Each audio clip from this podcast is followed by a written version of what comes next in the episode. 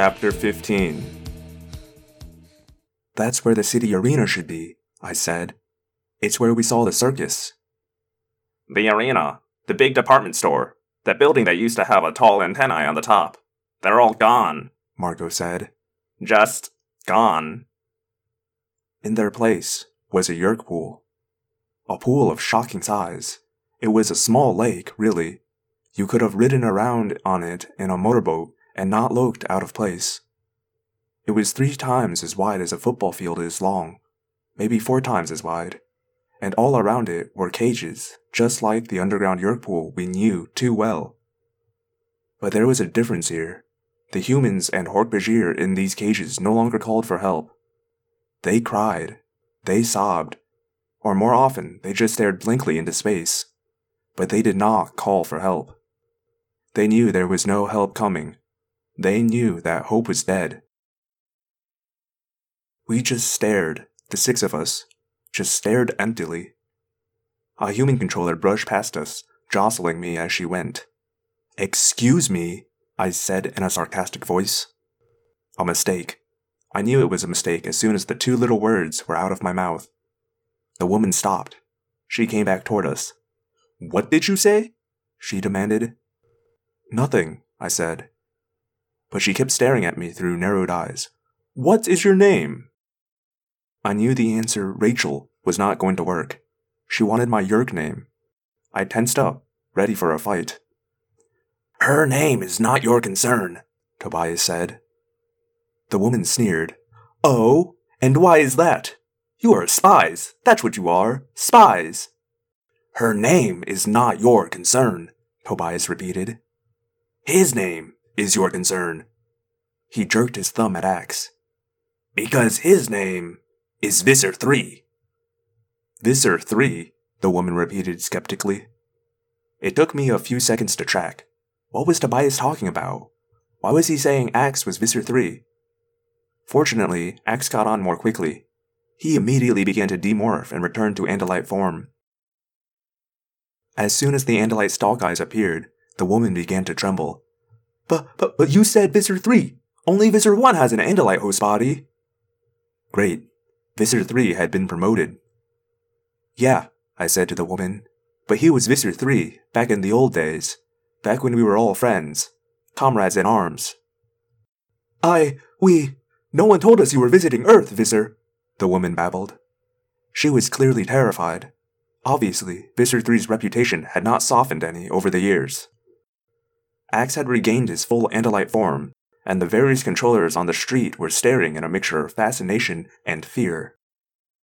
"If I had known," the woman moaned, "I would never." Axe waved his hand dismissively. "Silence! You are right to remain vigilant. If you had not remained vigilant, I would have destroyed you for being a careless fool. Now, get out of here." "Yes, my Visser, yes!" The woman took off. Fast. Which left us standing around in the street, gaping at the Yeerk pool, and a lot of controllers gaping at us. "This isn't good," Marco said. "Word is going to travel very fast that Visser the third is here, and someone is going to realize the truth." "So what now?" Jake wondered. "How long does the Ellimist want to leave us here?" "Until we are convinced he's right," Tobias said. "There must be something more he wants us to see," Cassie said. I glanced at Cassie. She looked puzzled. I guess I expected her to look like, "See, I told you so, here's the future." But she seemed troubled, like she couldn't make sense of something that was bothering her. "What?" I asked her. She shrugged. "Just a feeling. There's something deeper going on here. Something we don't get." The Yeerk pool was a busy little place. Controllers coming and going. The host bodies were shoved into cages and dragged back out when it was time. There was a steady procession along the six different piers, draining out and taking in Yeerks. Over it all loomed the E G S tower, topped off by the glass dome. Why put a Yeerk pool here? I wondered aloud. I mean, there's all kinds of open areas. Why go to the trouble of removing the buildings that were here? It's not like this is exactly a scenic location. "I wonder what year it is," Margot said. "Is this next year? ten years from now? twenty? I heard a low roar coming from the sky. A Yeerk bugfighter swooped down low, took a turn around the E G S tower, and settled toward the near side of the Yeerk pool. I don't know why, but I felt drawn to that bugfighter. Maybe it was some strange psychic urging. Maybe it was the Ellimist making me go closer to see what he wanted to show me. Wherever the urge came from, I found myself walking toward the bugfighter. "Hey," Jake said. "Where are you going?" "You guys stay back," I said. "It's okay," Marco said, jerking his thumb at Axe. "We're with Visser three here. Excuse me, I mean Visser one. And congrats on the big promotion, by the way." Axe stepped out quickly in front of me, swaggering and acting the role of the great and terrible Visser. As we drew closer to the pool, there was a crowd of controllers. Humans, Hork-Bajir, Taxons, and a few odd species I had never seen. The crowd parted very quickly. No one wanted to accidentally annoy Visser one in any way. We swaggered up to the bugfighter like the bosses of all the world. Then the doors of the bugfighter opened. I stopped. Axe stopped as well. The others crowded behind us. My skin was tingling.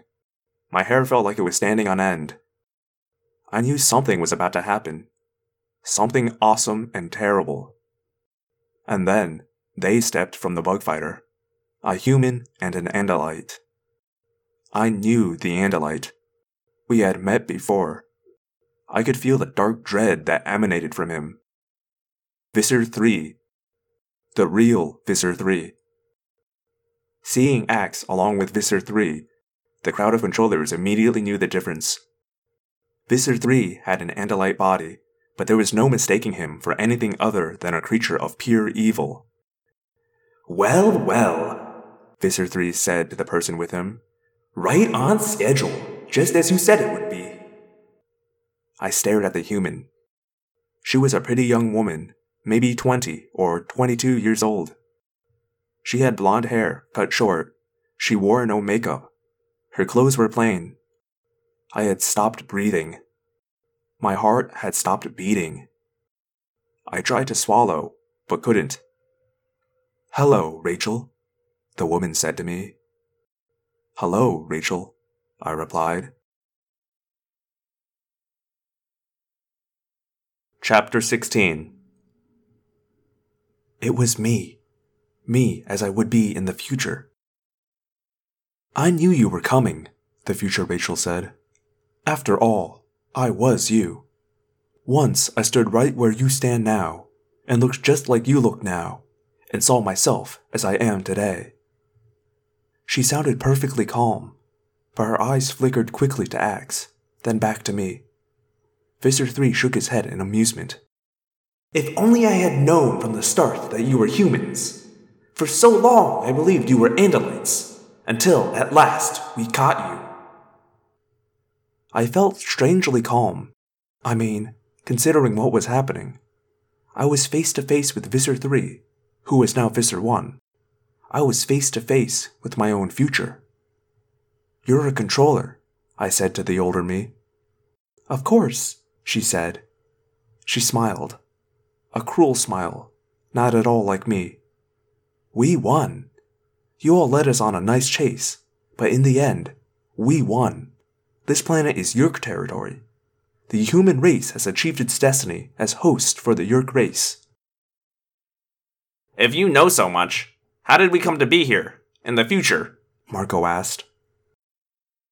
"An Ellimist brought you here," Visser three said.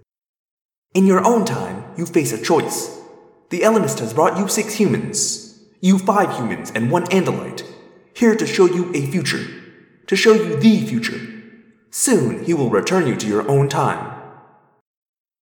"What choice did I make?" I asked. The older Rachel smiled her cruel smile. "The right one, obviously. Everything has worked out perfectly." "Yeah?" Jake said defiantly. "Maybe not. The Ellimist brought us here to help us make a choice. So what if we go back to our own time and decide to accept the Ellimist's offer? Then Rachel won't be around to turn into a controller. She'll be with the rest of us on whatever planet the Ellimist takes us to. I watched closely for any reaction by my older self. Nothing. Not a flicker. And yet, there was something. She was trying to hide something. You know what we decided, but still, here you are, I said. So either you're here to change what I decided, except, no, then it might change all of this. Or else, you're here because your being here is what caused me to decide whatever I decided. Confusing, isn't it? Visser the third sneered. I don't know how the Ellimist keeps it all straight. Let's leave, Cassie said suddenly. I don't like this place. I don't like these two... creatures. But Cassie, I'm your best friend, my older self said mockingly. No, you're not. Maybe Rachel is still alive in there somewhere. But what you are is a Yeerk. Cassie started to turn away. As she did, she tripped. She fell against me. Suddenly, the older Rachel was there. She grabbed me and held my arm steady so I didn't fall. But to Axe, it must have looked like she was lunging at me. His tail whipped forward in the blink of an eye. Axe's quivering blade was pressed against the older Rachel's throat. Her eyes went wide with fear. She shot a glance at Visser the third, and to my amazement, Visser the third seemed frozen. He was confused. His main eyes narrowed. He looked from Axe to the older Rachel to me. Suddenly I knew. This wasn't in the script, was it? I asked him. This wasn't supposed to happen. Something has changed. It's Axe, isn't it? You said six humans before. That's what you expected to find. That's what Rachel told you would happen. But the future has changed, hasn't it? Something is different. Visser the third glared at me, and now he dropped the pretense of politeness. Do you know what I did when I finally caught you and your little band of Animorphs? Do you know what I did? I gave each of you to a trusted lieutenant. And once you belonged to us, once you were mine, I killed your bird friend here, and we roasted his body. Visser the third leaned close to me. He was tough and stringy, but we added a sauce you humans have. Barbecue, I believe it's called. And then your friend Tobias was delicious. You had a leg, as I recall. You ate it and laughed. I really wanted to morph right then. I really wanted to become the grizzly and tear Visser the third a few new holes. But there were hundreds of controllers around, and while I was morphing, I would be vulnerable. Axe still had his tail blade pressed against the older Rachel's throat. He can't hurt us, Axe said. He can't do a thing to us. If he does, he would change history. He doesn't know how that would work out. Good point, Axe, Jake said. He met my gaze. He had a dangerous, angry look in his eyes. He can't hurt us, but the reverse. Well. Excellent point, I agreed. I focused my mind on the grizzly bear. So, Visser the third, you killed my friend Tobias and roasted him over a fire. I was beginning to change. So was Jake. I have a hundred Hork-Bajir I can call, Visser the third said. So call them, Marco said. Maybe one of them will get careless with a Dracon beam and kill one of us. How do you suppose that will change the past? Hard to tell, isn't it? Claws had sprouted from my fingers. Coarse brown fur was covering my body. I could feel the surge of power as I became more bear than human. Visser, the older Rachel said tersely. What do we do? We? Visser the third said. We do nothing. I retreat. Visser the third began backing away, but I wasn't about to let him go. I had him. After all the pain he had caused, I had him. After all the damage he had done, he was now powerless. Chapter seventeen. I did not wait until the last of my human features were submerged. I was bare enough. I charged. Bears are very large and look sort of clumsy. but they can be very fast. Now, you filth, let's see who eats who. I barreled toward him. He turned to run, but he had turned too late. I hit him. Eight hundred pounds of fast-moving bear hit Visser three in the flank and brought him down hard. I drew back one huge claw and swung with all my might. My hand slapped the trunk of a tree. My human hand. Ow! I was human again. I was in the woods behind Cassie's farm. The others were all there as well. Tobias, once again a hawk, perched in a branch overhead. No! I'm sick of this! I yelled. I slammed the tree again in sheer frustration. I'm sick of this! Cassie came over and put her arm around my shoulders. It doesn't matter. That's a Visser three who doesn't exist yet. I'm so sick of this, I said again, a little more softly. What's the point? What's the point in anything? We know the future now. We know what happens if we decide to stay and fight. I felt lost. The last ounce of energy just seeped away from me. It was too much. Too many things to deal with. And what was the point? What did it even matter what I did? I flopped down onto the grass and pine needle-covered ground and rested my head in my hands. I was done. Done trying to make sense of a world where I could be jerked back and forth like a puppet. The six of us lay there on the floor of pine needles for a while, staring, thinking, letting it all sink in. It was over. The war was done, and we had lost.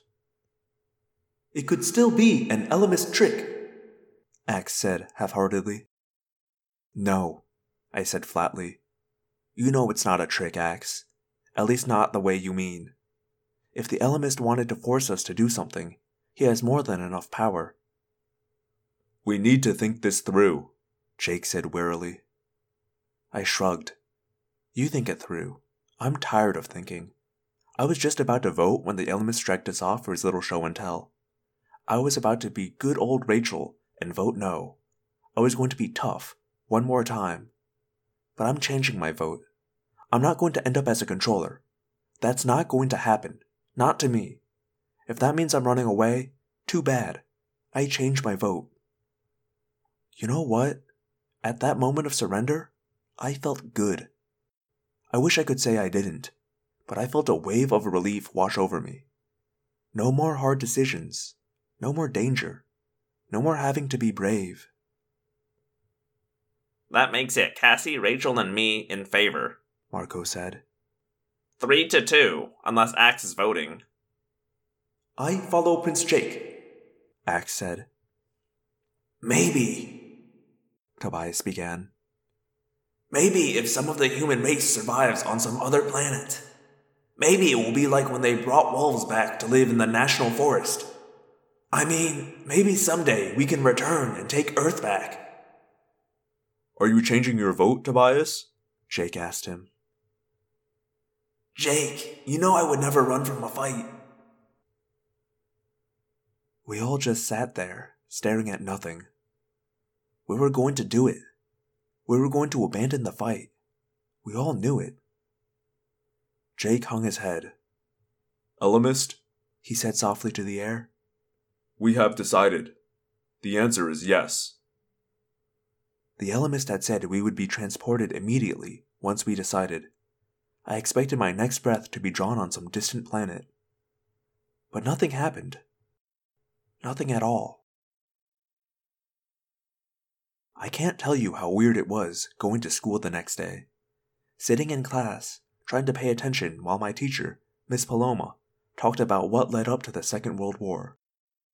Maybe if the United States had been ready to fight earlier, she said, the war would have ended earlier and fewer people would have been killed. But our country wanted peace. I just kept looking at her and wondering, was that your skeleton draped across the desk? What was the point of going to school? What was the point of anything? I had seen the future. I knew how it all turned out. The human race was done for. Finished. That was where all our long history led.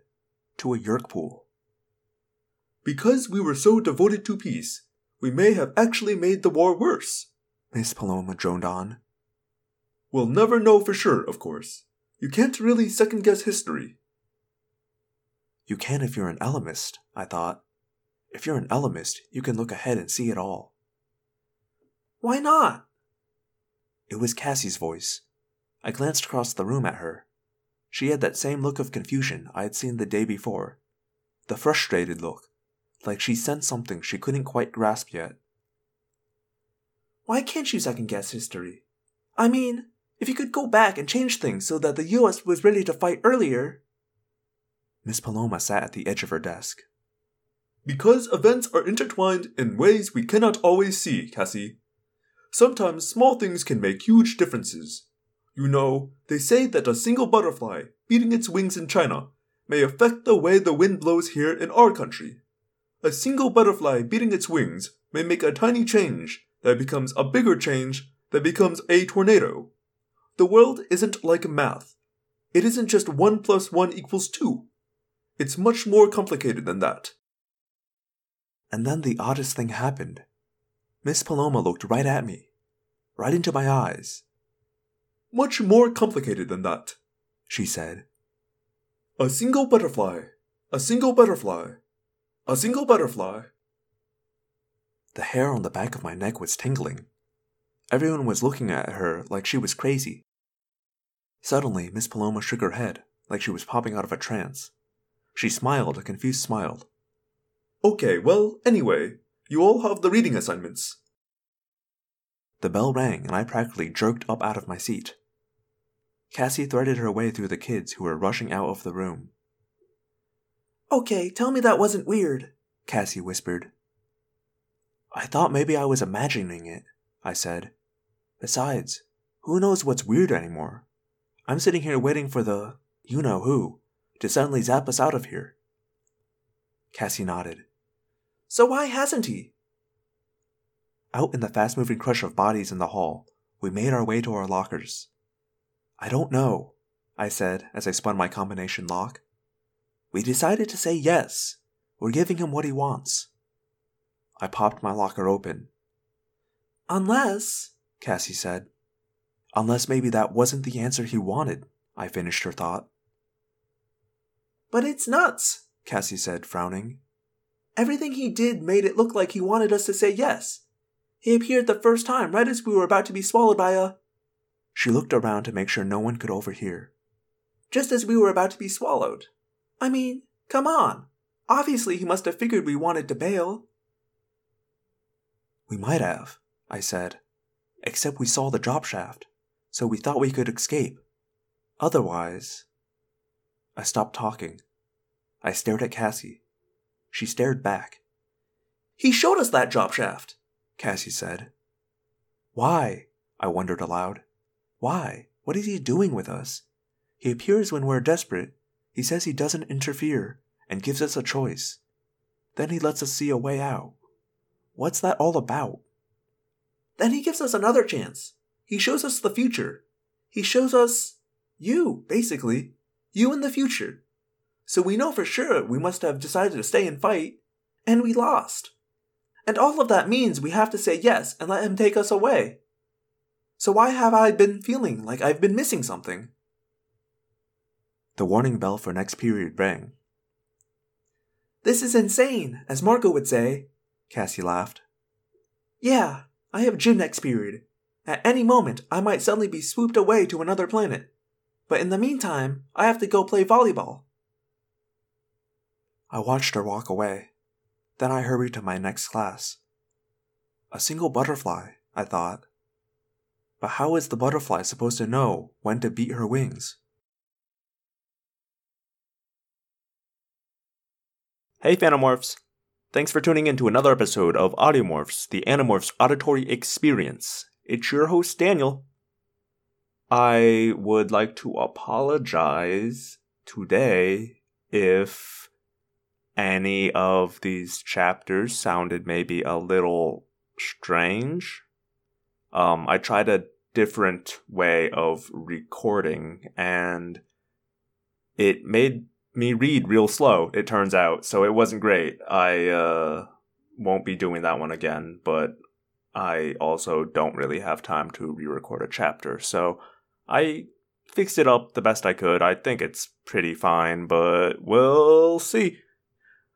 Um, I can't remember if I mentioned this last week, but I started a second podcast. Very exciting. This one is called OK Crusader, and you can find that on Shout Engine by typing in the U R L shoutengine.com slash OK Crusader. It should also be on iTunes, hopefully by the time this comes up, or, you know, very soon after.